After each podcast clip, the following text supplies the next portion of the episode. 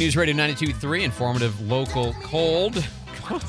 I mean, I grew up in the Midwest. It's not that cold, but it is. Uh, joining us now by phone, we have Mike Wood. He is the Public Information Officer for the Pensacola Police Department. Mike, welcome back to the show, sir. Good morning. Good morning. Good to have you. I want to start by asking it seems like there haven't been very many incidents in the last week, which is always good news. I will take that. A fairly quiet Thanksgiving. Is that about right for the city? We are going on actually about four weeks without anything major. So, um, yeah, I'm glad to be able to say that. I don't want to jinx it. And if uh, if Captain Mallet still worked here, I would be getting a phone call after this interview. He hated it when I did that. But um, yeah, it's been a it's been a quiet three or four weeks now, and, and I'm certainly glad to be able to say that. Oh, well, we can start downsizing the force, right? No, that's not what I said. I know. All right. Uh, well, let's talk about the No. one thing that we've got is the um, the shot spotter. Obviously, the, uh, the you know, Escambia County Sheriff's Office has rolled it out. It is uh, the last I heard. The update was that we were going to have this in about maybe mid December for the city three square miles. Is that what we're still looking at? Yeah, we're still on schedule for that. Um, you know, we have to go. This is, these sensors or microphones, if you will, have to be put in specific locations in order for the system to work properly. We have to get a lot of times that's on private property, and we have to get uh, permission from the property owner to mount that system on their property. And I've had a couple of calls uh, in and an email to my office, you know, about these people. Are they legitimate? They're wanting to do this on my property, and you know, so uh, wh- which is a legitimate concern. And, and I contact them back and say yes, they are legitimate, and explain to them what they're doing. So uh, we're still on schedule for a December launch of the Shot Spotter system, and as soon as it is launched, I will let you know. Okay. And also, you're going to tie that in with the uh, real time crime center, which the sheriff says is going to open in January. Yes, absolutely. Very good. Well, I like to see that. Um, and PPD is going to be embedded there, right? I think he was telling us the other day there's going to be two PPD officers manning that. Is that right, about right? I think that's the plan. Uh, again, this is something new for, for both agencies, and uh, there'll be a, little bit of growing pains there at first, but uh, it'll get ironed out very quickly. And a, a real crime, t- a real time crime center is something that uh, we've needed for a very long time. So kudos to uh, Sheriff Simmons and, and the folks over there to, to for getting that going. No, I agree. It's using technology to its appropriate advantage. Um, this time of year, holiday season, it's it's all kinds of good things, and it can also be bad things. Um, people drink and drive. Uh, sadly, I mean they do whether they intend to or not. Right? That's a problem this time of year.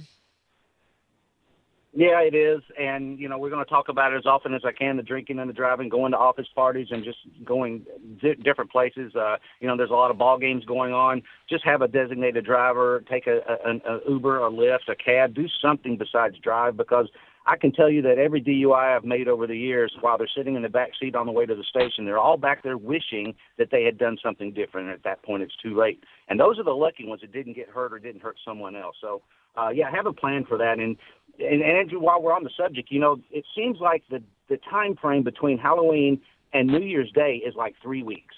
And it's because of that eh, we have so much going on. Is why that happens, and a lot of anxiety, a lot of stress, and that ends up affecting people's driving. We've all heard uh, horrible stories about people people lo- losing loved ones during the holiday season. And you know, I just want to take a moment to say this, and especially for new drivers, if you're a parent listening and you have a teenage driver, and you can go while you've got so much going on in your mind, you can see that stop sign or you can see that red light, but you don't see it and you end up running those and causing a collision. So what I what I like to do in my mind, and I don't do it out loud, especially if there's somebody in the car because they think something's wrong with me. But when I see that green light, that yellow light, or that red light, I say in my mind, and I say it three times: red, red, red, green, green, green. That way, I'm I'm making sure my brain sees what my eyes are seeing, and that's going to help a lot in keeping you from running that running that stoplight. So uh, just do that to yourself. Just say it a couple of times in your head. Uh, Make your brain understand what you're looking at. Because again, when you're stressed and you've got everything else on your mind, sometimes you don't see what you see. Uh, and and hopefully that'll help. And also, when that light turns green, if you're sitting on that stop bar, again for these new drivers especially, that doesn't mean just stomp on that gas. Give a second or two for that person that's about to run that red light. Give them a second or two to go through it so they don't hit you in the driver's door. So just because it turns green doesn't mean it's all, all clear all the time. You have to be a little defensive in your driving. So give it a couple seconds, look both ways, and then proceed to the intersection. So I will tell you, uh, I don't think it's a story I've ever told on the air, but I'm alive because of that.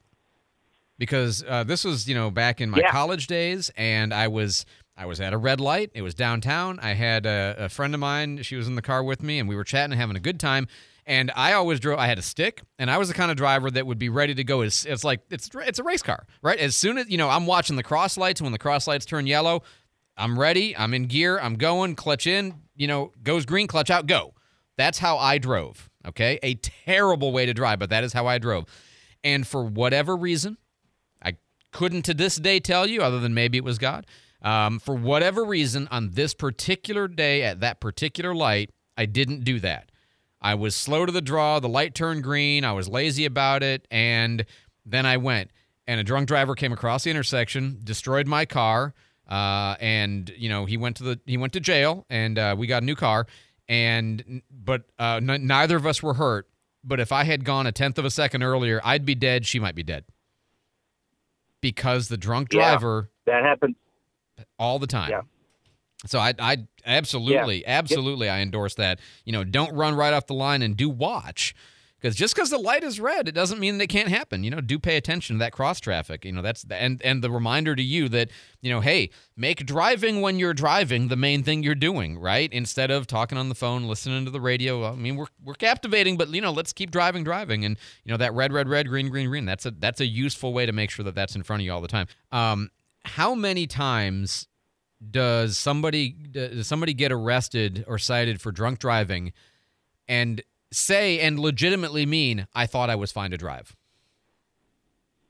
All the time. And you know, they've only had a couple of drinks.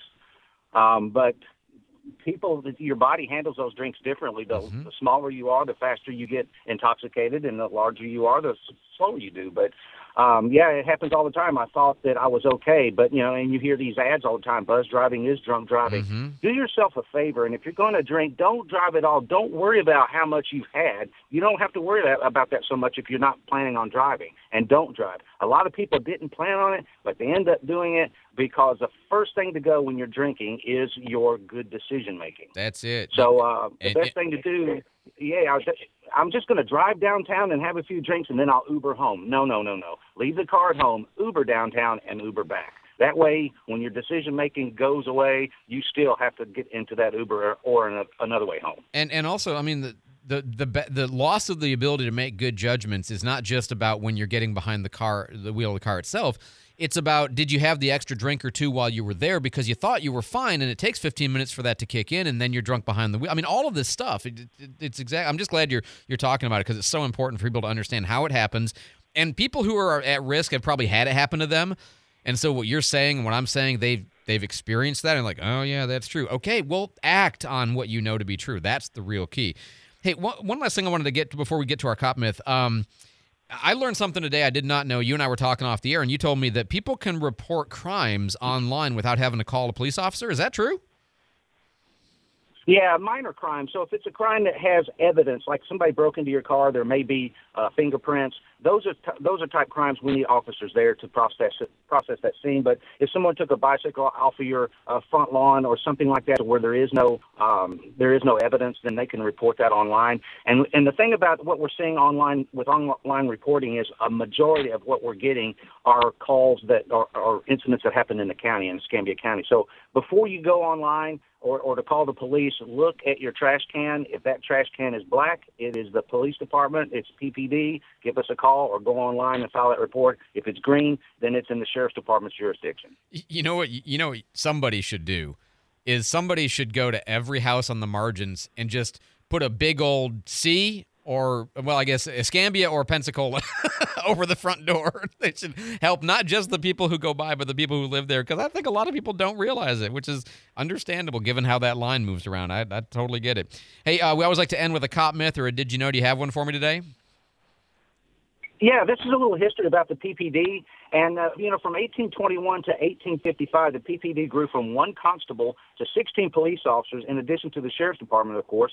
When the new PPD was organized, they determined that a new attitude would be adopted, and with that, new rules and regulations. And some of them were established like this one, officers could not sit while on duty. We're certainly glad that one's gone. Huh. Um, number two, officers could not drink alcohol in the station. We think that's a pretty good idea, and, and it still holds true today.